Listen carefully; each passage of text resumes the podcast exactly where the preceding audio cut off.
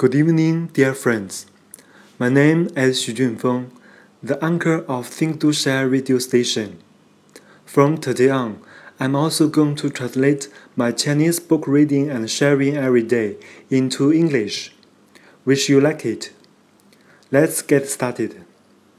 Today, I would like to share what I have learned from chapter 6 and 7 of the book Mental Aura. Mental aura comes from communication skill and intelligence. Good communication skill comes from fluent speaking, excellent speech, a sincere heart, and real modesty, which stems from the confidence of our deep heart.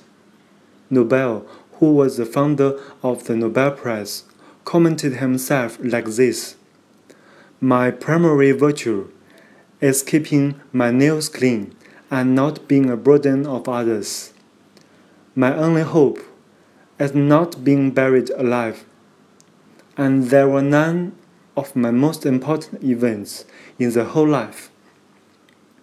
The intelligence mental aura had the most dominant style.